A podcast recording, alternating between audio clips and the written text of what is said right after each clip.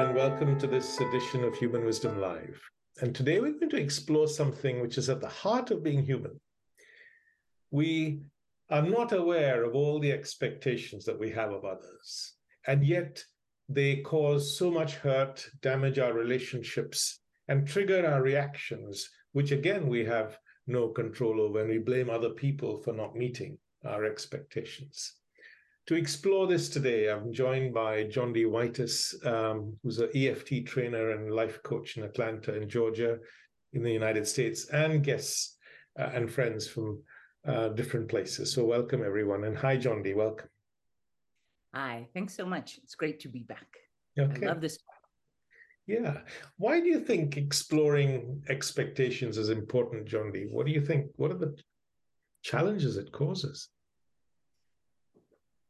Well, since we are relational mammals, at the heart of our relationships are always our expectations, which are almost never conscious to us. We just go in, and we have these expectations that I think are often unconsidered for us, at which point we start having problems in our relationship because we realize that something doesn't feel right. Something wasn't what we had in mind. Yes. And that's why I think it's so valuable, because everybody does this. So we're not aware of the expectations we have. It's not like we wake up in the morning and say, I'm going to have these five expectations today, or this is my list that I'm going to work through. They just automatically form in our own thinking. And then if they're not met, they cause this sometimes sharp pain. And then they trigger this reaction in us. And of course, we blame the other person for the hurt we're feeling, and uh, not realizing, of course, the expectation comes from inside us. And uh, but it can also impact our workplaces in the same way, can't it? I do think so, because if you think about it, the work situation is also a set of relationships. Yes. It's just a different dynamic than your nuclear family, your community, your maybe extended family. It's just another set of relationships. So we go into work expecting work. We have a long list of expectations from work. Right? Work should make us happy. We should have a feel satisfied. We should be appreciated. And so many workplaces are just such so negative in, you know, um, because people feel their expectations are not being met, and they blame the workplace for making them feel that way. Just like we blame relationships, we blame workplaces too, right? Um, and particularly with new mothers, how does it impact them? Oh my, well, that's a very personal topic I, I will comment on personally, that I was, um, probably not the best candidate. I didn't really think about this, and my expectations were not to be doing this. And all of a sudden, I realized that the pervasive images that I had been provided about what you're supposed to do, how you're supposed to feel, how you're supposed to look, how it's supposed to make you change, all of those I didn't really understand were expectations that had been embedded, but I did know I wasn't measuring up. I did know that wasn't matching. And I did know that that made me very, very upset on so many different emotional levels. Yes. Why am I not? Am I not enough? Why am I angry about this? Why, why am I not blissful? Why am I not smelling like baby powder? What is that? Yes. And it's it's a set of expectations that were unmet and unconsidered. Yes. And it took me forever to figure out this is why that's feeling that way, and you're angry about it. And of course, you you should not and expect, there's that word again, to take it out on an infant, but you will probably take it out on someone else around you. Yes. Right? Yes. Because you don't know what to do with that. You don't understand it, you see, that's the main thing. There you go. And it's a really classic example of how our conditioning influences create the ideals in our own mind of what we should be. And because we're not matching that, we are suffering. and we're not aware of the, co- the, the, we don't understand why we're suffering. So motherhood, which should be such a beautiful experience, can turn out to be not only tiring because you're looking after a baby, but also you're suffering inside because you feel you're not matching up to some ideal or the other. And I met several young mothers, you know, with with this, and they don't even understand why. They just assume it's true. See, okay. And of course, we can also spend our whole lives being disappointed in our relationships, can't we? With siblings. I mean, I remember a family uh, feud where two brothers didn't speak to each other for ten years because one of them was disappointed in the other because he was just not invited to dinner or something. You know, something really small, but the hurt it can cause can be quite large. And the impact of that on that relationship can also last for years and years, right? I, I believe that hurt and anger are often connected and uh, traveling companions, if you will, because I think that being hurt makes me feel vulnerable. Yes. And being angry does not. And most of us would prefer not to feel vulnerable. We would rather feel in control in some way. And anger allows us to do that. That's a really interesting thing. I mean, I've always known anger leads, I mean, hurt leads to anger, but I've never quite figured out why. And maybe what you're suggesting is one reason that anger allows us to be in control and hurt. Well, communicating hurt makes us feel vulnerable. What you did hurt me, yes. Rather than, you know, what I'm doing, uh, sorry, expressing my anger makes me feel like I'm in charge. Well, but, and let's put this unconscious sort of thing to work again, that hurt. I have expectations that if you love me, yes. You will not hurt me. You will not leave me. You will not let me down. You will not surprise me. You will not betray me. So I have this love affair in my head with a mind reading partner who should know better, who should have all my same expectations, behaviors, and rules if they really loved me, right? Interesting, see what's happening. So the expectation rises in me that you should behave in a particular way. You don't, so I feel hurt. Then I say, you don't love me because you didn't meet my expectation.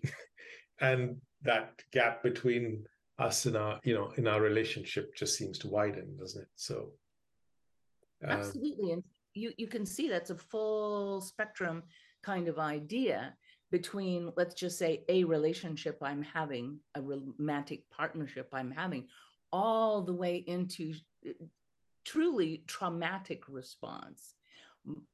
Something tells me my most safe person, probably my biological mother, whoever I'm growing the closest with, should not hurt me, should not say that, should not abandon me, should not make me feel this way.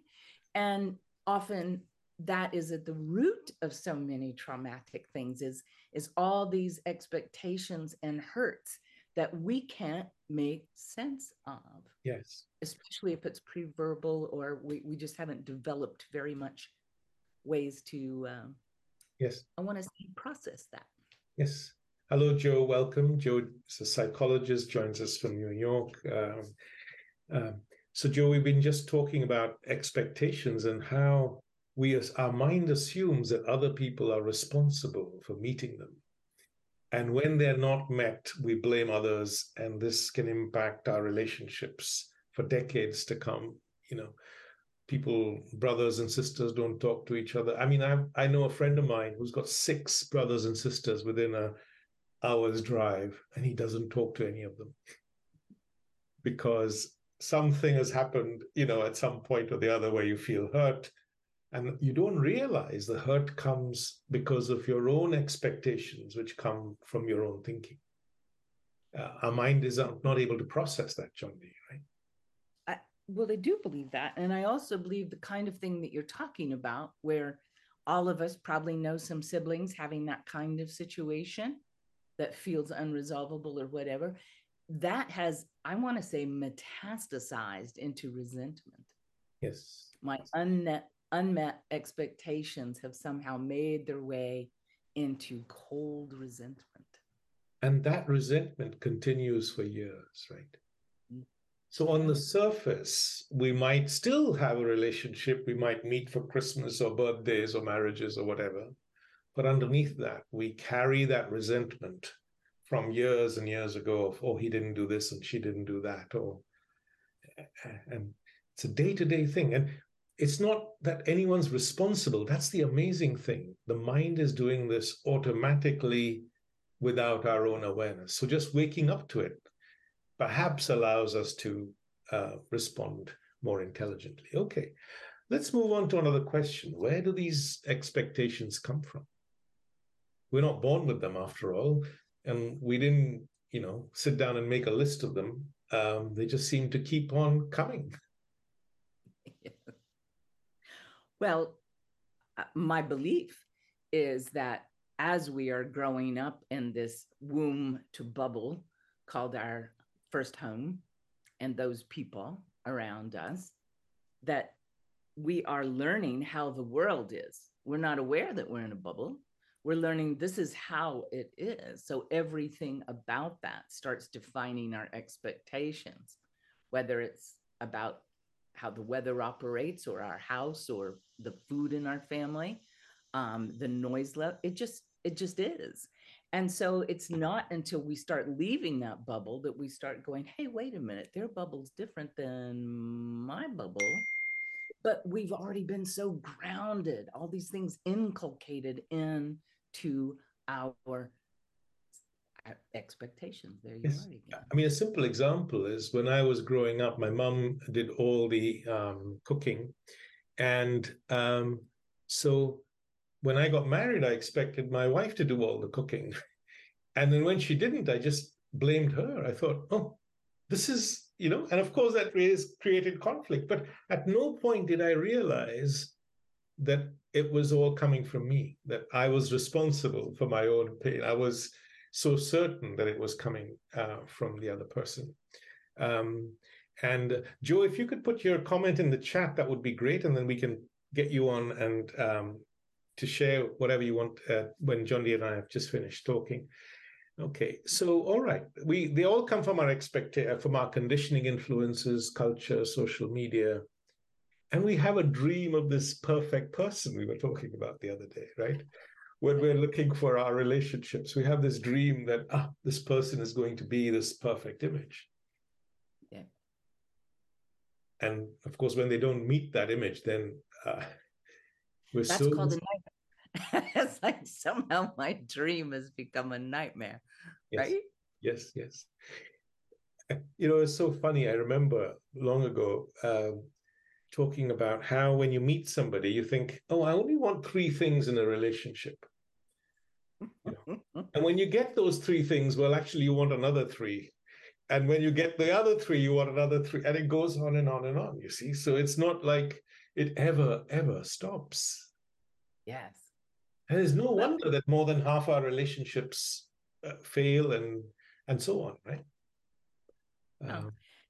And like Doctor Joe says, it's conditioning that we've been under, which creates those expectations. And those are very official words for this is just all I know. This is what I grew up around and I never questioned it. Yes. It just is. So here's another thing to point out, that we're not aware we're conditioned. Mm. And yet we become attached to our conditioning. And that's, I think, a universal truth for most human beings.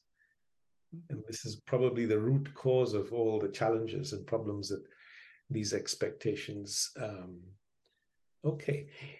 Now, why do we expect others to meet our expectations? That's a funny one, right? We have expectations. Why should we expect others to meet them? And get hurt when they're not met. Yeah. Well, you know, I haven't thought about it this way before, but I just did now, that others in my bubble expect me to do certain things and behave in certain ways. So I've just really, transitivity wise, I've just projected that onto the next person that I meet outside my bubble.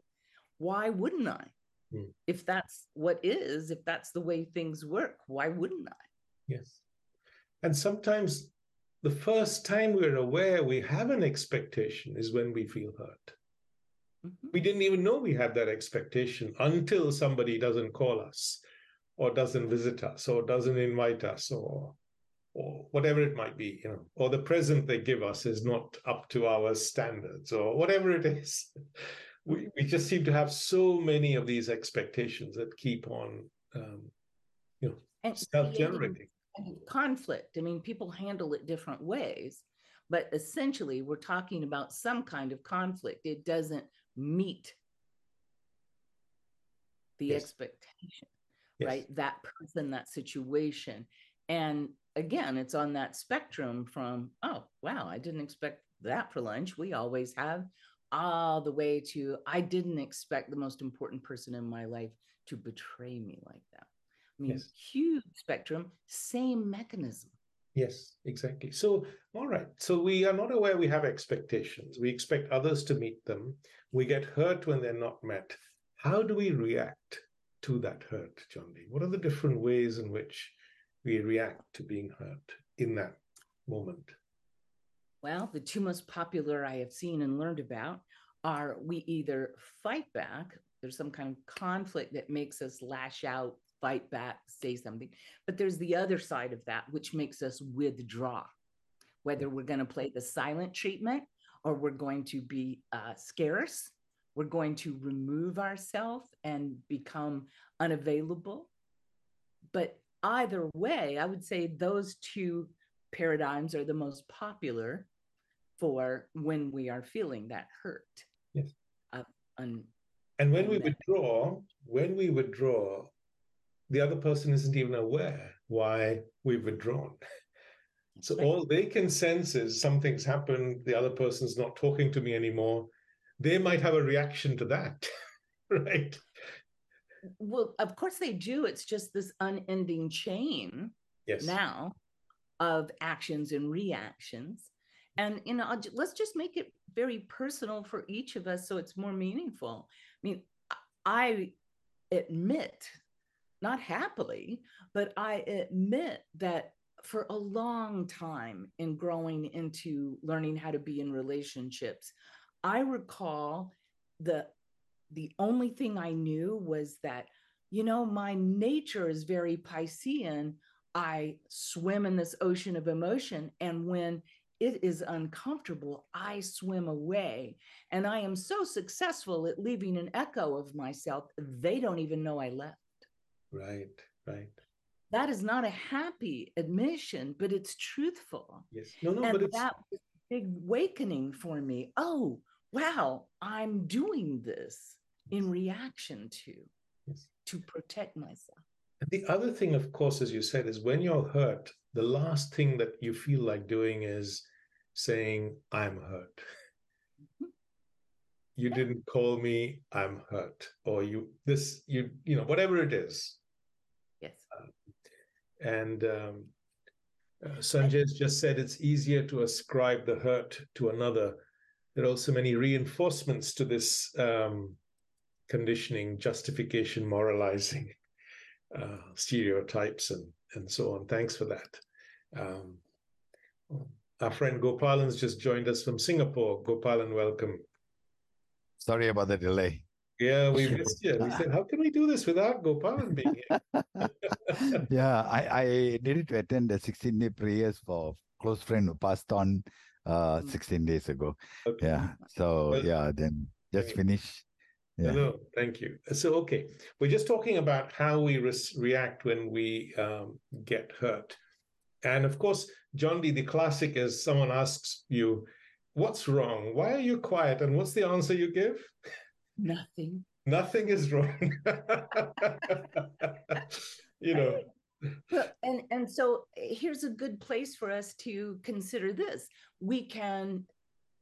Again, I think these are unconsidered choices, but we can focus on the hurt that we're feeling mm-hmm. and react in self-defense or self-protection for that. Or we can focus on what has been done to us, yes. that injustice, that that thing that they did.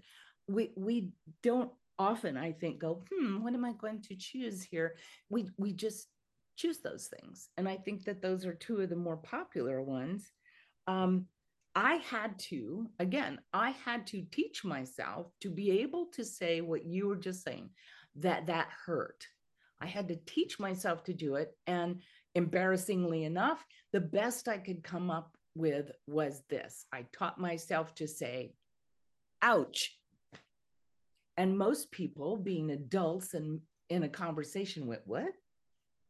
And it forced me to then follow up with what I'm saying. Yes. I went, ouch, that, that, that hurt. I, I don't think I deserve that, or whatever it was. But I had to literally teach myself using like a five-year-old word to get into a place where I could address it. Yes. Of course, the challenge is, if you ask me, Manoj, what's wrong? If I say nothing, you don't believe me. If I tell you what's wrong, then you don't like that either. You'll kind of have a reaction to that. You know, say, if I if I say, Johnny, you didn't make breakfast today, you know, and of course you'll have a reaction to that. Well, you could make your own early breakfast, and you know, whatever it is. No, you can't win. Um, okay. Um, why do we have these expectations in the first place, Jondi? Why, where do you think, what's going on in our mind that generates them? Because it's part of being human. Right? We have mm-hmm. so many expectations. Why do you think our mind is doing that? Well, I, I think it's back to, to Doctor Joe's comment about conditioning, but let's let's just talk, our mind, our neural connections are, are well pathed to that. It's just a function of our design. That could be a one explanation, but it's not the whole picture, I think, because we're conditioned in a number of ways, not all of which have the same power in our lives today. And it's all maybe because we feel empty inside. This is just something I'm putting out there for others to reflect on and comment on. We feel empty inside. And when our expectations are met, it makes us feel good. Somebody calls me, somebody praises me, somebody acknowledges me, um, and so on. So maybe our mind is always looking to the outside to feel good on the inside, or looking to feel secure. Or so we have a range of expectations. Um, it's not wrong, but it's unconscious. And maybe that's why they have such a power in our lives. And that's why they cause so much hurt. What do you think? I, I think it's the meaning that we make. Um, you know, I often use that phrase, but yesterday, a client told me, I want them to invite me because that's how I feel chosen. That's how I feel worthy. That's how I feel desirable. But we had to work a long time to get to that self-awareness mm. that that's what's going on is, is like you are saying, it is the meaning I have made around that. It is not just an invitation. It's, yeah. It makes me feel the way I want to feel, or I expect to feel, if you love me. So Joe's just said, we have a need for feedback. We learn from that feedback. Of course, we may also have an expectation for only positive feedback. And we have to be able to hear both sides of that story. Um, thank you, Joe. But Jondi, here's a fascinating thing. When I have an expectation of you, I absolutely expect you to meet that, and I think my expectation is reasonable. When you have an expectation of me, what happens then? Don't you think that's reasonable? Isn't that funny how it doesn't cut both ways? It doesn't cut both ways, right? We have such yeah. double standards in our own thinking, you know? That's exactly it. That's you exactly know. It. And I think that it, I'm just going to make a plug in here. I'm not very gender oriented, but I think in our country and elsewhere too, we have a lot of women starting to go, wait a minute, double standard, wait, wait a minute. This, that's not reasonable that we have different standards for this. And, you know, here at least, I, I, I think we're trying to grapple with that as, as a conversation that yeah. is open and common. Yes. Sanjay said we often second guess and often wide off the mark, second guess what people are thinking and why they uh, why they're behaving in the way that they are. Um, I'd also like to bring in a point that um, Anne brought in much earlier, was that sometimes you can feel so insecure in a relationship that you struggle to express your expectations, and you always sort of put yourself down because you're afraid that relationship will break apart if you express anything. Um, do you want to comment on that, Jondi? That can be a really s- painful place to be as well, right? Well, I think that's a really good point, Anne. Um, first of all, let, let's go right back. This is such a circular conversation, is it not?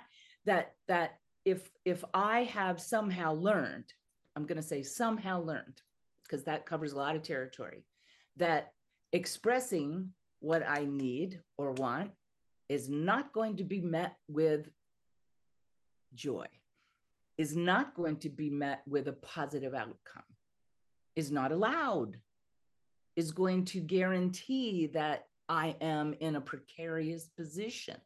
All those things keep me from that, if that's what I somehow learned.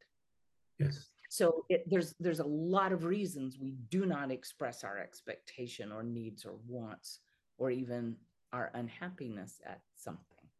Even in even in stable relationships, we're reluctant, I think, sometimes to express our needs because it makes us feel vulnerable, right? Just expressing a need makes you feel vulnerable, and uh, you don't you don't like that feeling. Uh, so we much rather just bottle it up and say nothing until it, you know, all adds up, and then we have an outburst. Okay, so Jondi, now we've understood the mechanics of all this, that is unconscious and so on. My next question, perhaps the most important one, is how can we respond to this whole subject of expectations with our own intelligence? What are the different things we can do? Do you want to get the ball rolling on that? Well, yes, I'll get the ball rolling. I I would say, as usual, it's taking the opportunity, just as everyone here has today, to start considering more fully, why do I feel that way? What am I feeling that way? So the first step is always starting with us and our self-awareness. And then it becomes that, it's probably Pema Chodron, but it's it's sitting with. Yes. Right? And so in Jondi speak, it's sitting with the discomfort at least long enough to get some more information that might be useful. I love that line. Sitting with the information and the discomfort for long enough, so it gives you more information about what's happening inside you. Mm-hmm. Right. And I think perhaps also begin by not thinking this is right or wrong, because our mind is automatically blaming either the other person or ourselves. It's just part of being human. We're understanding. So immediately I feel this pain in myself. I'm tempted to lash out or withdraw. I notice it. I don't give in to that. I sit with that and say, well, what is it teaching me? And it's teaching me that I have this expectation I wasn't aware of. And then I can examine that expectation and ask, is it reasonable? Is it not? Can I let it go? And how can I express it as a need or, uh, you know, ra- with kindness rather than react with anger? What am I making of it? Is that reasonable? What am mm. I making of it? Is there another way to look at this? Yes. Is that the only way to see this? Yes. Also, I think outside the acute situation, we can start journaling. I love journaling. You can write down, what are the expectations I have of this person or this relationship, which is most, or work or whatever it might be. And then to say, how many of them are reasonable? Where do they come from? You know, what are the conditioning influences that led to each of them? How many of them can I let go of? Because the longer the list, the more unhappy I'm going to be, and the greater the risk of that relationship breaking down, right? So if I can live with as few expectations as I can and express them with vulnerability and a need rather than with conf- anger, then it strengthens the relationship, right? Anything else to add to that? I, I would. Um, I would say that we don't often see how identified we are with that expectation. And further, we don't often stop to go, is that really my expectation or is that somebody else's uh, that, I, yes, that I yes. was handed? And so our identification with it is often misplaced because that expectation was hers or his or theirs, not mine. Oh my gosh, now that I see that, yeah. I can not only uncouple from the identi- over-identification with it, but I can also say, well, what is more appropriate for me or what, what is more mine? Yes, where does it come from? And maybe in a relationship, a couple could also have a discussion outside the acute conflict event, but what expectations they do have of each other, and just tease it all out. Because you ask the question, you might uncover expectations you didn't even know that you had. And that discussion and dialogue then often leads to um, to light, right? Um, Sanjay said, do we need to differentiate between needs and wants? And Sanjay, I'm going to let you answer that in a minute. And Joe said, uh, dropping expectations can bring about a whole other interpersonal disruption or two or three. And Joe, I'm going to let you expand on that in a second. Okay. Um, we also talk about love, Jondi, and how we I need to love you in ways that you want to, you are, you feel loved, right? So, you know, the love languages we talked about. Yeah. Right. Um, and and so there there's a, a, another phrase that that I use often that I think is just everyday but helpful. Teach me how you feel most loved. Teach me how to love you in the way that you would like to be loved. Yes. Yes. Somebody might like some food making for them. Other, others might like flowers. And if you uh, don't uh, meet those expectations, so we're not saying expectations are wrong or shouldn't be met, but we're just trying to uncover and make the unconscious conscious so that we can navigate this whole space with, with our intelligence. Yes. Okay. I think we might pause there, Jondi, and open it up to um, discussion. So Sanjay, do you want to start by answering or exploring that question about needs and wants in a relationship? Yeah, thanks, Manoj. So yeah, I, I think uh, the, the whole uh, discussion has been really rich. And um, uh, what I think is becoming clear is that uh, we are always, um, that, that we are second guessing. We're often second guessing. Uh, and the trigger point is usually when there is a hurt. Yes. So otherwise, we're happy to carry on, on with whatever happens on a day-to-day basis in the relationship. But when that trigger point takes place, which is something hurts, that is when we have uh, the recognition that there was an expectation. We may not be conscious of it, but uh, I think that is what is kind of operating. So, Joe, uh, do you want to come in on that one? Because uh, it kind of alludes to the question you had earlier about letting go of our expectations and why that's hard as well, right? Yeah, I think um, I think I'll, I'll go to the comment about uh, the idea of, you know, when when dropping those expectations, uh, we sort of get to a place. Some some some of us get to a place where we begin to say, "Okay, I'm resolving," if you will. Uh, this idea, I'm tired of being um, hurt, uh, which the reaction often is, you know, anger. And sometimes that anger is, you know, towards the person who has disappointed you.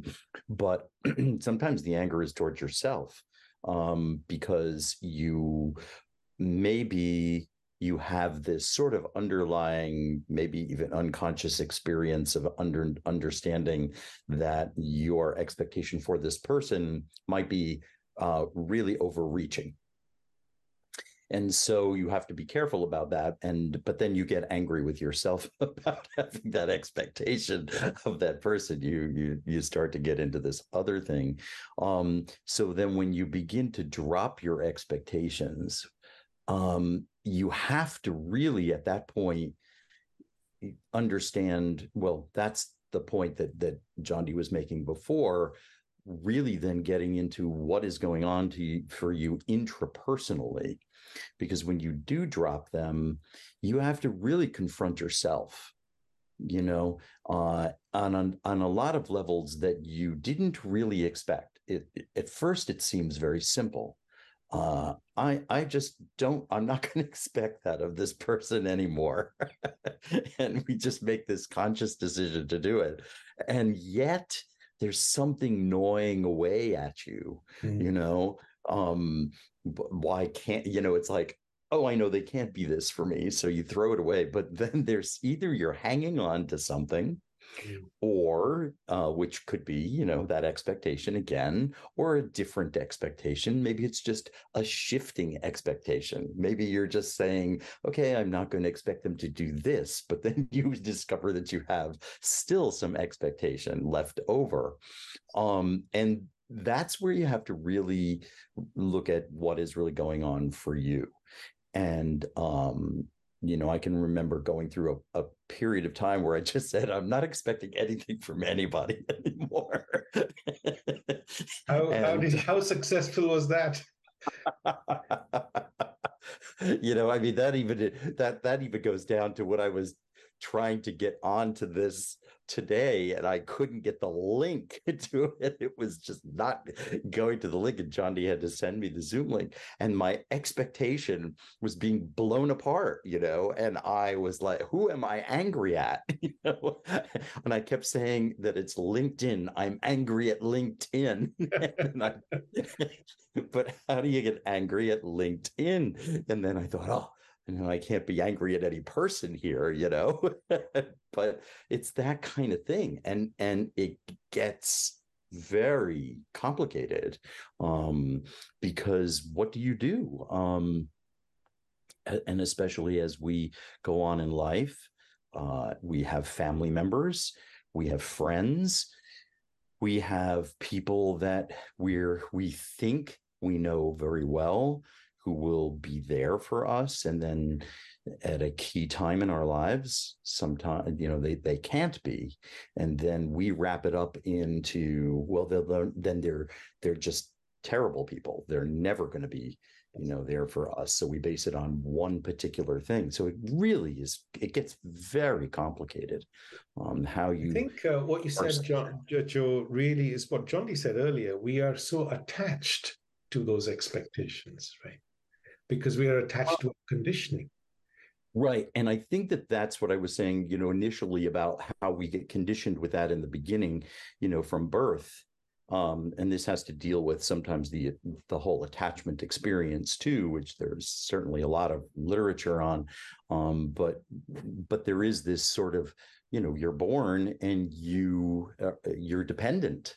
You know, so what do you do? I mean, you're dependent upon somebody to feed you and somebody to bathe you and somebody to love you and hug you and, you know, uh, comfort you.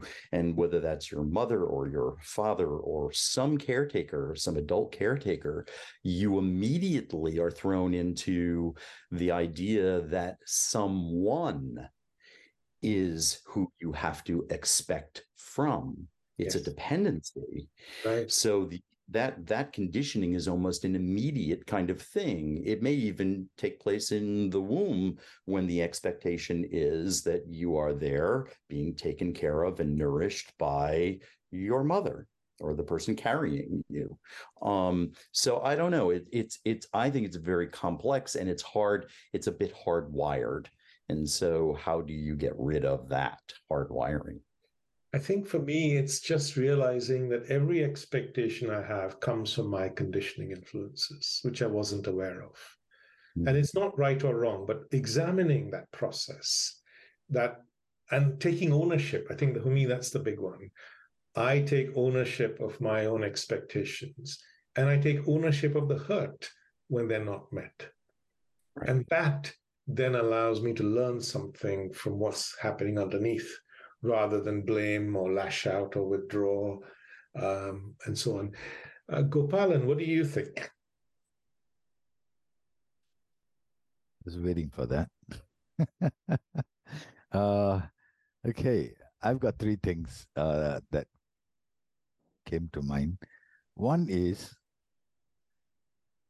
every a bit in between expectations, there is another expectation. So just when you think you, you don't want to expect anything from anyone, you are in between expectation. There's another expectation waiting for you. Uh, that's one. Two, relationships are conditional. Love is unconditional. But we often confuse and interchange because it's words, right? Uh, so we use it loosely. And I think that's where we get hurt. So I think everybody is in a relationship, knowingly or unknowingly, with an agenda. So it's conditional. So it's it's very conditional. You you cannot say that I'm in a relationship without conditions. Yes. You, you know, and the other one is love. When there is love, it becomes, it has to be unconditional. Otherwise, it's not love. Yes. And that's how the mother can, no matter how annoyed or irritated or whatever the, the daughter does, is still, or, or son does, is still uh, unconditional love for the child. Similarly, for the child to the mother. No matter how upset you are with your parents, you don't talk to them or whatever disagreement, eventually there is still that bonding that is there from childhood. In most cases, I'd say that's true. But of course, there are, as you know, exceptions. And Joe is kind of thinking, well, maybe not. Uh, okay. Yeah. But thank you for that, uh, Gopalan. Uh, anyone else? Uh, Jenny, what do you think about expectations? Well, this is a this is an area I've been working very much on over the last few years. Um, I think there's, I've made some notes, there's expectations that are based on good reason. So they're realistic. You know, they come from past experiences. You know that that that there's a good likelihood that the expectation is is real. The problem occurs when we have those expectations that something happens that's that's without good reason, and these are the ones that cause the problem. Um, and Can you give me an example, or think of an example? Well, um, a realistic a realistic expectation is if I turn the kettle on, it'll boil. Right. And if it doesn't boil next time I turn it on, I'll be angry. But an unrealistic expe um, expectation is is expecting the kettle to have boiled when I when I haven't turned it on. Yes. I mean, I'm making it very simplified. Yes. Um, you know, it's like my classic example that led me down this route was I trusted someone. Mm. And when they let me down, I mean, it was something major. Mm. Seriously big. And when they let me down, obviously I got angry, but mm. I immediately realized that I'd expected them to do what they said they'd do because it was a relation. Mm. The fact was that throughout my whole life, they had never um, done what they said they would do. There, there was no reason to trust them. If I'd have looked to see, okay, is this realistic? And it wasn't. Mm. And that's what started me on this. Um, and I think the other thing is that we have these, these unspoken expectations where we don't even let the other person know. You know, we expect them to know, as Jondi said, you know, mind readers. Yes. Um, and, you know, we've got our own, we, we have our own agenda. We want to do or have what's in our best interest. And, and it's okay if it's in the other person's best interest. But if it's not, then they're not going to do it. So, but we're only looking, if we're only looking at what's in our best interest, it's obvious the other person isn't going to do it. Yes. So that's a good Sorry. point you brought up, Jenny, that a lot of our expectations are further our own self-interest. Mm. And they're not met because it doesn't match the other person's self-interest. And I think Which this... Which we haven't considered, yeah. Yeah, and this really helps me overcome my disappointment many times, because I realize uh, just as I operate from self-interest, so do others. And just as, you know, so my expectation, though I think it's realistic, the other person may not think it is.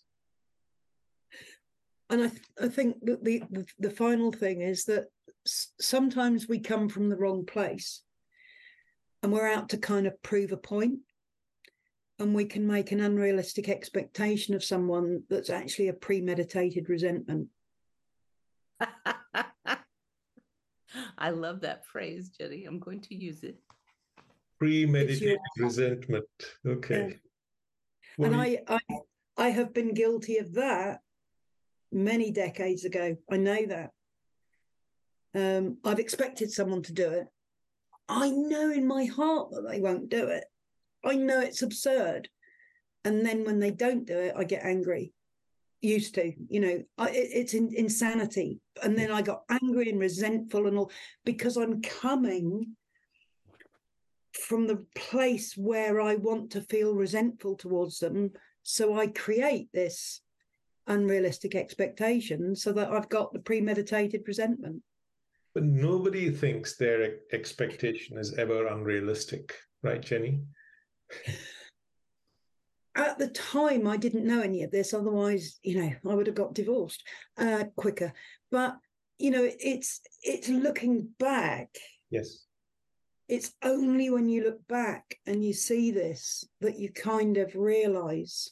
That's to me, you know, I don't want to feel this hurt. I don't want to feel this anger. I don't want to feel this resentment. Um, what's going on here? And it's unpacking it. You know, it's mine. I'm taking ownership. It's mine. Why have I got it? Right. Okay. Any other comments, uh, Shubda? Any thoughts on this subject? Thank you, Manoj. Yeah, yeah, really interesting discussion. Enjoyed it. Uh, just a couple of things. I think I, I don't think we can ever live without expectations, because we live in relationships, and uh, I don't think, like you said, there's right or wrong about it. I think I think the more important thing is the awareness. And obviously, whilst you can't bring each and every expectation out for discussion, I think it's about a balance, you know. Is this something okay? Do I take a step back and understand from this, or should I go forward and discuss it? And I think the other thing is also finding the right time to discuss, because I think in the heat of the moment, it's probably not the right time. So I think, you know, just sitting on it for a bit in that moment, and then finding a opportunistic, opportune time to uh, get it over across to the other person is probably something I find useful. Yes, because if it's not in the heat of the moment, then it's more likely to be a more considered, uh, you know, and as you say, yeah. For me, it's journaling, making a list of them, scratching eighty percent of them off, and then trying to communicate the rest in a kind way and saying, look, this is what I would like. And, you know, what do you think about that? Don't express it as a demand, uh, because then that just creates a different uh, reaction altogether. So one interesting thing, I just struck me that throughout this discussion, we're talking only about me, right? Me, my expectation, my hurt, my disappointment, my reaction. We never pause, or rarely pause, to ask, what does this other person expect of me? Mm-hmm. How can I meet the other person's expectations in that relationship? See, we're always just thinking about ourselves almost all the time, right? And I wonder how many, you know, one response, of course, as, as Jondi said before, was the idea of saying, ouch, you know, I that hurt when that didn't get met. But I wonder how many of us ever say to someone, so what is your expectation of me? Exactly, exactly. How can I meet those expectations that you have of me. Yeah. Because I know or, that's going to really strengthen the relationship or the marriage. Right. Or to say, or to say, I don't know that I can meet that expectation. yeah. yeah, yeah, yeah. You know, I, mean, um, I, I think that I, I do that as a as a psychologist and with my my my uh, patients. So I will say, well, what is your expectation of me? Yes. You know, um, because some people, you know, well, I want you to give me the best advice in the world and cure my problems, you know, um, and I want to know that, like, up front, like, what what are you expecting me to do here? You know, because if that's your expectation, we better straighten some of that out. Actually, that's a really good point you brought up. In all our professional environments that we may work in, like as a surgeon, I would tell people, this is what you should expect from this operation. Mm-hmm. If you ex- and if I deliver that, then they'll be happy. But if I don't set the expectations beforehand, then they're going to be unhappy. And maybe the same is true in our relationships, too. Uh, Gopalan mentioned about recognizing an emerging pattern, and that's true, Gopalan, right? The same cycle and pattern of reaction keeps repeating itself in all our relationships, and yet we're not able to change that somehow, you know? Any other comments? Uh, Anne, do you have any thoughts on this subject? Right, I've uh, I've been listening with both ears. And I think what resonated for me was the dropping of expectations. From a young child, you know, I expected my parents to protect me and they didn't. And so I grew up believing that I had to rely on myself. I didn't need anybody else. And I still feel that way. Mm. And I've also realized listening um, to Jenny that before people could disappoint me, I would throw an expectation out to them, knowing full well that they can't meet it. So mm. I can get all angry and say, well, bugger you then. I'm off. Cheers. Nice knowing you. Um, and that's been a pattern in my life, even with careers. So it's it's really been an eye-opener for me. And I hope it's going to change my outlook a little bit and see how I'm going to work with all these thoughts and feelings that are, you know, going around in my head at the moment. But I think also sometimes you can have, I'll call it a negative um, expectation. So um, if you, uh, let me think of an example. If you've been, if you're in a relationship with somebody who you know has had previous affairs or whatever, your expectation is he's going to do it to you or she's going to do it to you, even though they probably haven't got any intention of doing that.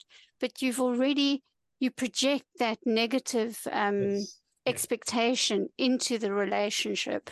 Yes, and you react to that.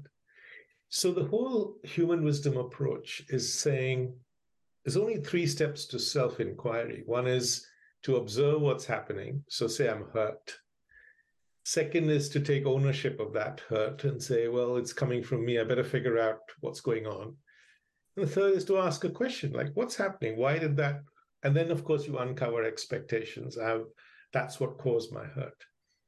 But I've got another question to throw at the panel here, uh, which is, what is it in me that gets hurt? We never asked that question. Right? What is this I?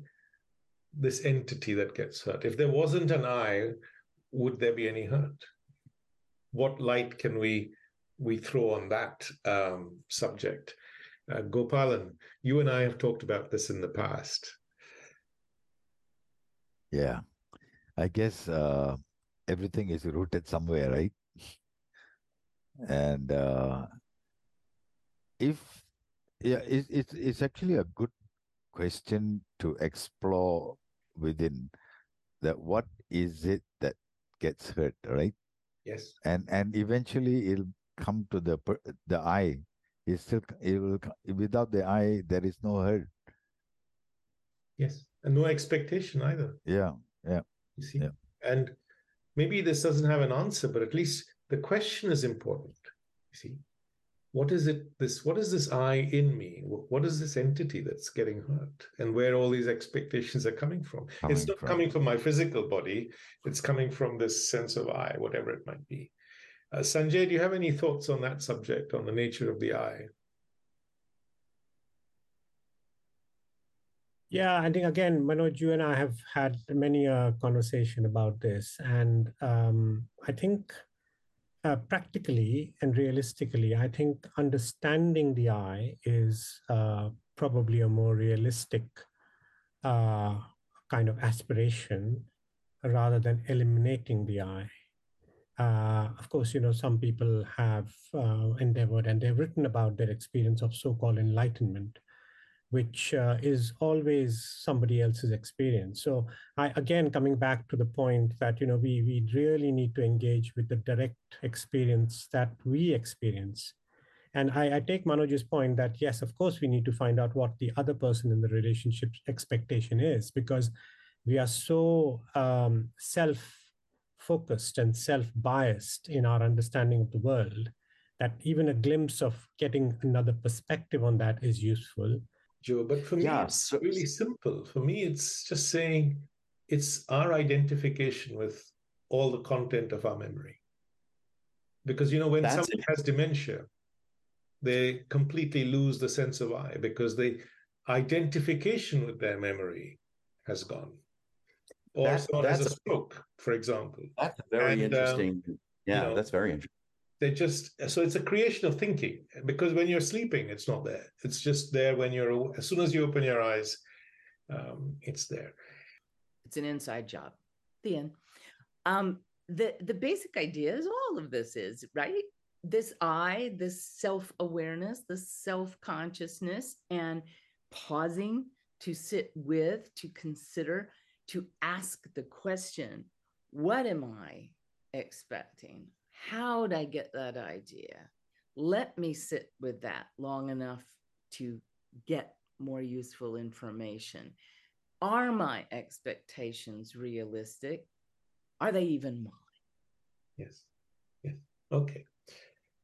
And I think for me, it would just be just to, to wrap it up saying, this is part of being human. It's not right or wrong. We're so self-absorbed, maybe it's also important to ask, what are the other person's expectations in that relationship? And how can I meet them?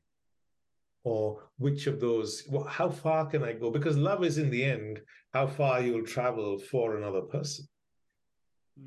And it's if you can meet all the expectations they have, or at least have a discussion about them, I think that can really strengthen all our relationships. And when I feel hurt, I take ownership of what I'm feeling. It comes from me. And then I go deeper. I'm curious, what's causing that? Where does, and then I uncover the conditioning behind that expectation and so on. So for me, this whole space is a journey of learning. Hurt is an opportunity for learning about expectations, their origins, and so on. Um, And anyway, the uh, Human Wisdom app has lots of um, content linked to everything we've talked about. So please feel free to download and browse it um, at your leisure. So thank you very much, everyone uh, who's joined us this afternoon. And uh, it's been a rich discussion. I'll share the um, this recording with everybody. This podcast comes to you from the Human Wisdom Project. To find out more about all the issues we've discussed, please download the Human Wisdom app, or visit human wisdom dot me. Thank you so much for listening. Goodbye.